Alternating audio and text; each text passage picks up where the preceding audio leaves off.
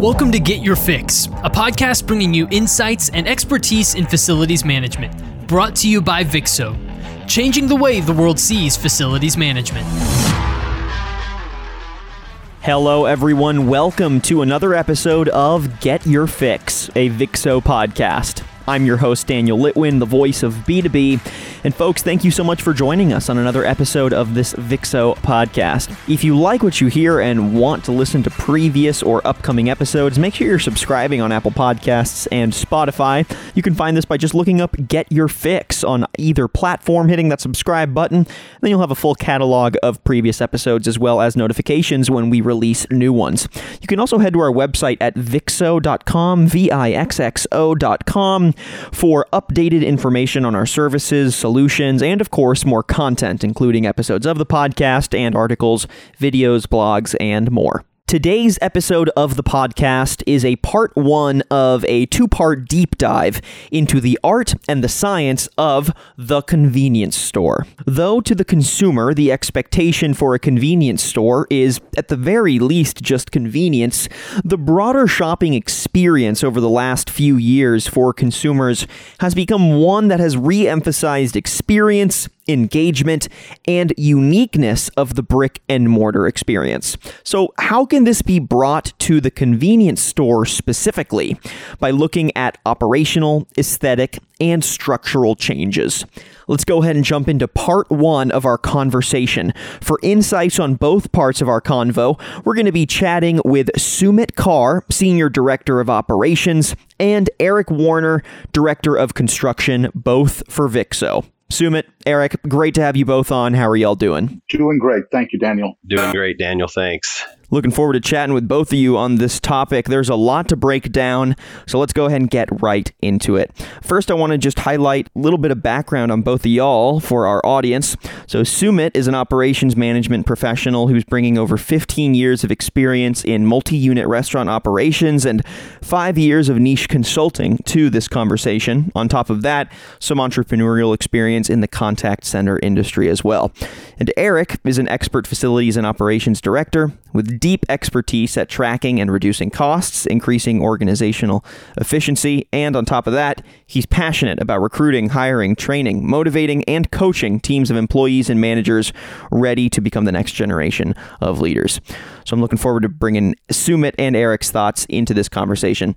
Let's start broadly, and this is for both of y'all. What are the most important variables that we need to be analyzing today that are creating the operational needs for convenience stores? So what, what are those variables at play? Certainly the, the variable uh, or, or the most important variables are, are costs, right? We have seen a, a decline in sales uh, at, at all retail establishments, and really convenience stores at the end of the day are retail, right? So how do we control costs? How do we stay competitive in the environment? And how do we adapt to the changing needs of the customers? I think I think those are the things that that everyone in the convenience industry is trying to solution. Uh, staying competitive, maintaining revenue, and, and controlling costs in a in an ever-increasing competitive environment. I think that's exactly right, Sumit. I think the most important thing in the convenience store vertical right now is how do we control expenses, drive sales, and control expenses. The expense line is the most difficult line for convenience stores. I would say that most of the managers are even on bonus plans that include controlling expenses as a part of their bonus. So it's really important that companies like us, like Vixxo, really look into how we're spending their money, spending it right the first time, and making those first time fixes. I think that's just, it's just paramount to their success. How would you say that those variables intersect with some of the broader changes that are happening uh, to brick and mortar stores because of a just wider shift in how consumers approach shopping at a brick and mortar store and the emphasis on retail experience? Daniel, honestly, you know, we can't look at the traditional retail environment the way that we did ten years ago, right? Things have changed. Customer uh, demands have changed. And, and customers want what they want, and they want it uh, in the way that they do, right? So it's not so much necessarily about the traditional retail experience. It's about getting those products to our customers, whether it's through, through delivery platforms, whether it is through, you know, curbside delivery, things like that. Other ways that, that customers can get what they want. You know, folks are, are, are shopping online a lot more. They, they are a lot more price sensitive. So we have to stay competitive there, but also deliver the products to our customers Who, who are seeking that, right? Uh, people are not just simply walking into stores and, and buying products anymore. They, they, they're very sensitive. And so it, it's imperative for the convenience industry to adapt to those changes, right? Give the customers what they're seeking in a way that, that that's convenient to them. At the end of the day, that's the business that they're in, in, in, in the business of convenience. Yeah, and I think some of those things that you see out there right now are increased food service in convenience stores, gourmet coffees and gourmet coffee stands, ice cream, yogurts, all those things that you start to see bringing into the convenience area so that when you're pulled in to get some gas and you want a gourmet coffee, you can go inside and get that. Or if you want a pizza or there's some other piece of food item that you want, they're going to have it there. The challenge is for us, how do we keep that equipment running? It's constantly having testing and having new equipment installed in the stores and us making those shifts to ensure that we're ready to go when we're called if there's an issue. So uh, both of your careers have intersected pretty directly with popular convenience stores, uh, addressing some of these very concerns for them. Uh, so I want to highlight some of the learning experiences you both took from that work, and then we'll get into uh, the specific strategy around how convenience stores can actually begin to adapt in this environment. So, Sumit, we'll start with you. Uh, you've done work through Vixxo with seven eleven, obviously an incredibly popular convenience chain. What were some of the major adaptations that seven eleven had to make to its facilities to meet customer needs and demands in recent years? And how does it track with uh, some of the variables you were mentioning earlier? Daniel, they've had to adapt a lot. seven eleven has had to keep up with the ever-evolving change in market needs. It has really gone from a more traditional convenience store model selling beverages, alcohol, cigarettes, and some basic commodities to a more retail model, significantly increasing its breadth of product offering. The consumer today, like I mentioned, is much more demanding, right? And they want healthier, organic, uh, more higher-end products. And seven eleven has reciprocated in kind and is a much different company today than it was even, let's say, ten years ago. Right? They are focused on fresh foods, fresh, fresh beverages, organic offerings, expanded their wine and, and beer selection. And their merchandising today mirrors the needs of the customers, right? The new stores that are being built today, they're termed flagship stores, are really unlike any convenience store that exists in the marketplace. We have one, in fact, here in Dallas on Sylvan Avenue. It has a Laredo Taco restaurant in it, serving fresh tacos and burritos made to order, an expansive high-end wine selection. You know, they have beer on tap, a, a slew of fresh brewed coffee and other, and other hot beverage offerings. All of these changes are in response to what the market is, market is really is demanding. And seven eleven has been kind of at the forefront of adapting with what the market is seeking. And Eric, you worked with Circle K in a similar fashion. Can you also give us some context on your work with them uh, and what you would say is potentially the most telling about the future of convenience stores based on your work and takeaways with Circle K? I think the biggest shift that I've seen over the past five to ten years is probably the size of the facilities that you have.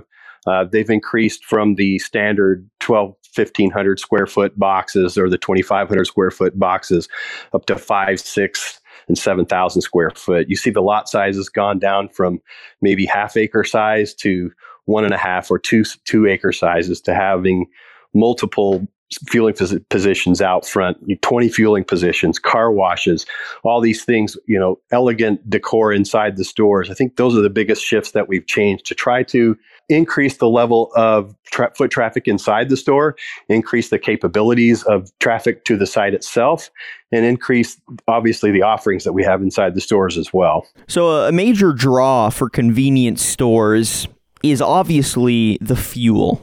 Gasoline, right? So getting people to the gas station to pump gas is the first obstacle to get people into the convenience store. And I think this still remains the case today. So how does this tie into the operational and facilities strategies that Vixxo tries to create for its clients? Is this always the starting point as you begin to address their needs and strategize around how to get more people into the convenience store? Uh, yeah, what are y'all's thoughts on that? Yeah, Daniel, at the end of the day, most people go to a convenience store to get gas first, first and foremost, right? So it, it really is imperative that a consumer get what he or she came for originally, and that is gas. Now, that means ensuring that all fueling positions are operational. When when someone goes into a store or to a gas station and they see bagged off gas pumps, that sends a really bad message. In addition to ensuring that all fueling positions are operational, it's essential that curb appeal is visually appealing. So power washed canopies, right? Well-striped parking spaces, manicured landscaping. Those things really set the stage for a positive shopping experience. You know, statistics show that sixty percent of all consumers who buy gas at a C-store actually enter the store and buy a beverage, you know, not just any product, but a beverage. And beverages carry the highest margin. So it is critically important that customers actually enter the store, and that almost always begins with them purchasing gas. So gas sales really are, are a great predictor of overall revenue and profitability. It's really where it all begins. I, I agree, Sumit. I also think that on the physical plant side, you know, you've seen these increased sizes on the on the number of dispensers in the canopy, also increases in the distance between the dispensers out there. So keeping them running is important. Also keep keeping them in fuel is important. You now have got larger tanks underground, blended dispensers for additional products at the pump. So we've gone through all these different changes over the past few years to make sure that when you pull up and you pull on that handle, it works, and the, the product that you're looking for comes out the end. That's the, that's the goal there.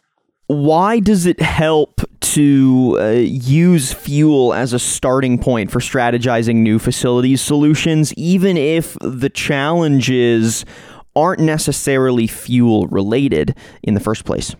Getting them to walk in the store is, is the hardest part there. That's right. That's every marketing department's challenge, you know, and I think you start seeing things on the outside of the stores like uh, signage, P O P that is advertising your new offerings on the inside, like food.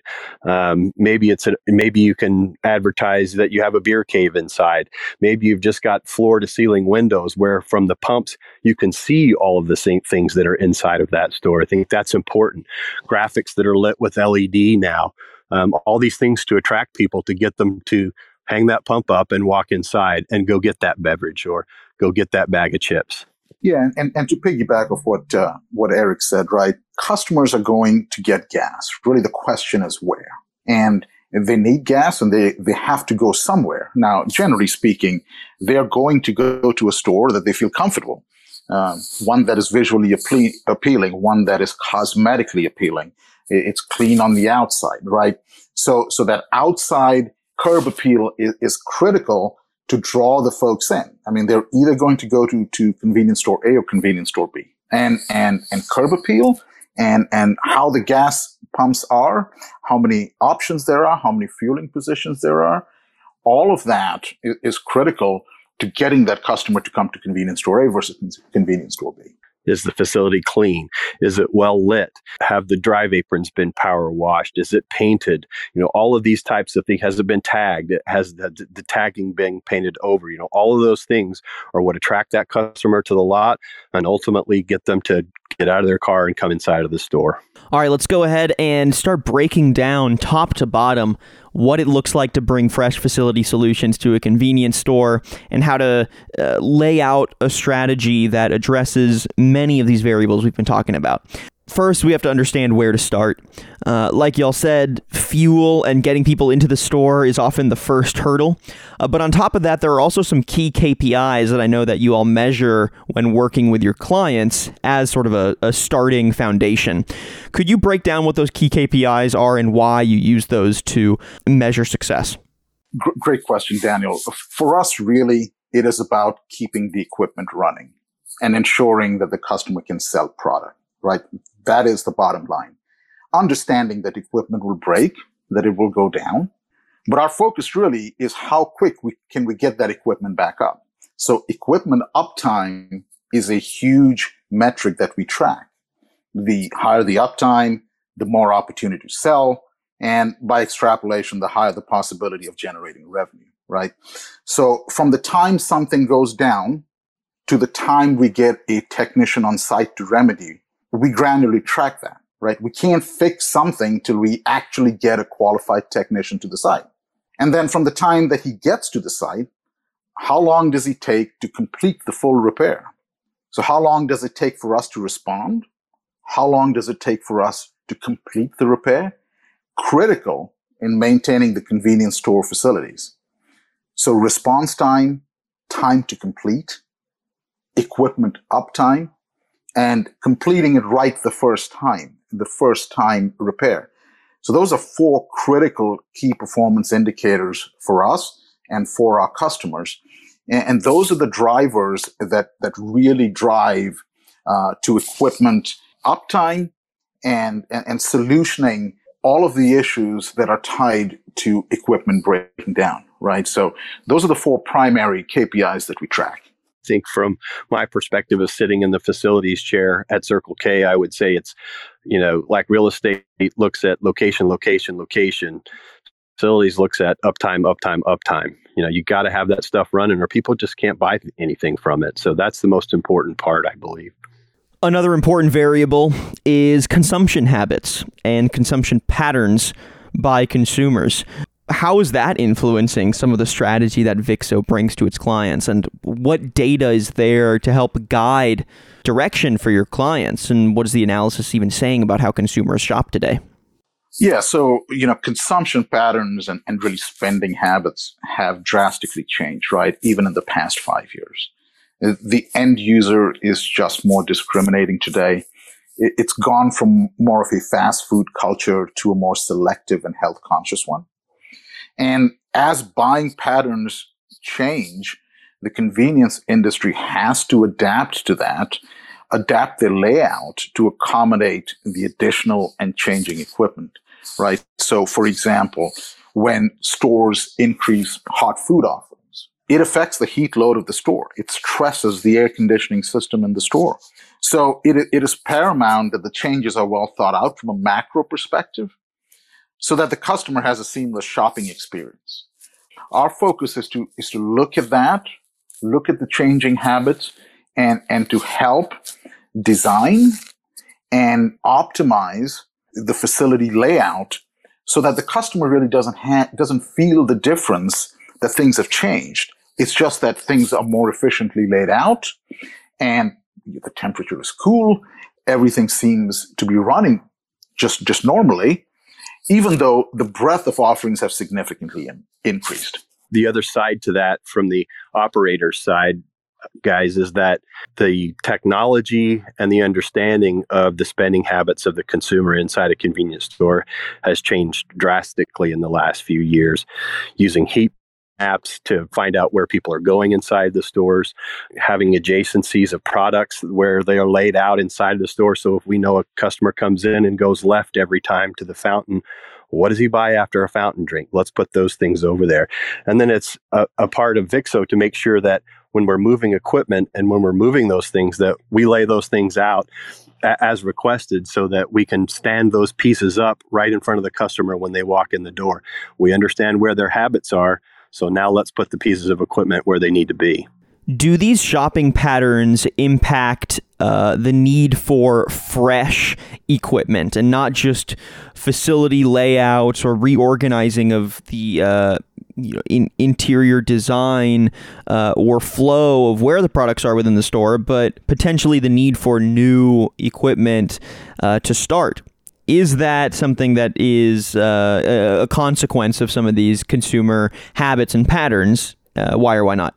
I think so. I think when you look at, at the analytics, one of the things that we spend a lot of time on is looking at the analytics of a certain piece of equipment. How many times has it broken down in the last six, eight, or twelve months? How much money have we spent there? What's that threshold of repair versus replace? And and having a, a, a good grasp of that. So when it comes time to that piece of equipment, hitting that threshold that we're ready to go. We have the capabilities to help our customer to say, hey, you're at the end of the useful life of, of this piece. Let's move forward. Let's get some capital put aside here, and let's go make a proactive solution to do this before it breaks down entirely. And, you know, with the changing demands, obviously, uh, convenience stores just have more equipment, right? So now if you, today, if you go into a seven eleven, you have six to eight kinds of different coffee. Five years ago, you had, you know, regular coffee and decaf coffee. Now you, you have fresh squeezed orange juice. You have soft serve ice cream. And these are the things that, that customers are demanding, right? And they, they don't want no options. They want a breadth of options. So yes, to adapt to their needs, the, the number of offerings, the, there's been so much more equipment in these stores so as to satisfy the customers. All right, I'm throwing another variable y'all's way. Uh, many convenience store chains today offer uh, loyalty programs at the pump as well. And this is an area that I think is ripe for innovation to drive sales.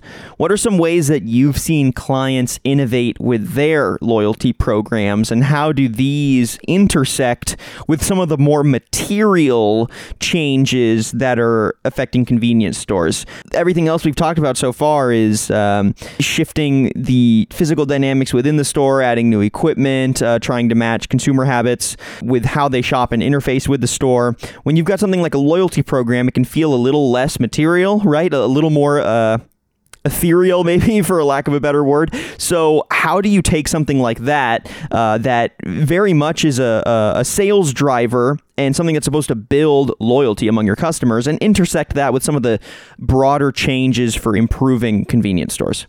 Yeah, Daniel. So the Seven Rewards loyalty program, which seven eleven launched in twenty fifteen, has been a huge driver of sales for them. Currently, there are over thirty million people now on the app. And, and statistics have just clearly shown that people who have a rewards card or an app of some sort develop a loyalty to the brand and overwhelmingly use that brand over any other. Now, loyalty programs are great for the consumer, who get discounts and, and, and free items after a certain purchase level. And that that's great for the consumer. But for our customers, it's great as well, right? Because it can identify the individual purchasing decisions of the customers. And, and it gives them the data that they can analyze to adjust things like merchandising, inventory, and, and adjust those levels so that it matches the needs of what the customers are really buying in the store.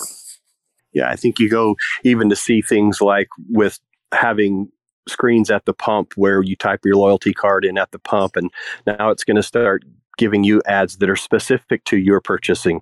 Um, when you hit the register, it's going to pop out a coupon that are specific to your purchasing based on your on your loyalty purchases. So I think that the, the way that that convenience stores have shifted to take a look at these important items like loyalty and spending habits has been a phenomenal way of, of getting insight into what individuals do when they hit your store and what's important to them. And then being able to supply those pieces to them. I think that's the, that's obviously the end result. How do you often find your uh convenience store clients that you work with land at those strategic decisions for Uh, their loyalty programs? What are the variables that they had to weigh to inform their solutions for how to adapt those loyalty programs? I think uh, one of the big things is just the external environment. You know, recently we've seen covid nineteen change the spending habits and the way everybody reacts inside a store. And I think one of the great transitions that companies did with their loyalty apps was make contactless payment through them, uh, make it so you could pick things up at the store without having to go inside of the store, and really, really shifting the culture of how we did things in the past to how do we continue to stay focused and how do we continue to uh, give the customer exactly what they need or what they want. Um, that, I think that was a big shift that we saw recently with loyalty. Yeah, and, and and honestly, you know, the loyalty programs are are are designed to be just that, right? Uh, gaining the loyalty of the brand, and customers are discriminating. They they look at what what each company provides in their loyalty program, right? what what are the options? Do I get a get a free drink after, you know, X number of dollars worth of purchase? What do I get uh, from a from a rebate perspective? You know, what discounts do I get? Uh, what are the advantages of the apps? Right. So all of those things have to be taken into account when we, when when a company builds out that loyalty program. And and today the the loyalty programs are very advanced. I mean, seven eleven's app is is tremendous, generating an enormous amount of traffic uh, through through the app. Uh, one of the things that we've seen is that on seven eleven, which is July the eleventh every year, seven eleven, that's their birthday, uh, they give out a free Slurpee to everyone that walks into the store. Like, they've been doing that forever. Uh, this year, of course, w- with the changes in the economy, they don't want to do that. So seven eleven Day has been shut down. However, for people that have the app, this, they're still able to get a free uh, Slurpee on that day. So it, it's, it's promoting uh, folks to try and get on the app, take advantage of some of the advantages that it offers, and, and, and in turn gain the support and the loyalty of the brand. And then you tie that back to how how do we support those things? Again, it goes back to uptime. It goes back to first-time fix. When that loyalty customer comes in that store, they expect that Slurpee machine to be running. And if it's not, we have to get out there quickly. We have to fix it and then get out of there. And so they can continue to sell or or whatever it is the promotion is is going. So I think that's that's how that loyalty kind of ties back to us ensuring that we're following the K P Is and that we're meeting the measures that the company has asked us to do. All right, Eric, thanks for your thoughts there. Sumit, thank you as well. We're going to go ahead and stop the conversation here and return during part two of our conversation. Thank you again, Eric. Thank you, Sumit, for your thoughts so far. Folks, make sure you're subscribing on Apple Podcasts and Spotify so you can get part two of this conversation as we continue looking at the art and science of the convenience store and how the convenience store can continue to adapt and bring engagement and experience to the forefront. Again, make sure you're subscribing to the podcast and heading to our website, vixxo dot com, for more updates on our content and services. I'm your host, Daniel Litwin, the voice of B two B. Till next time, and we'll catch you on part two.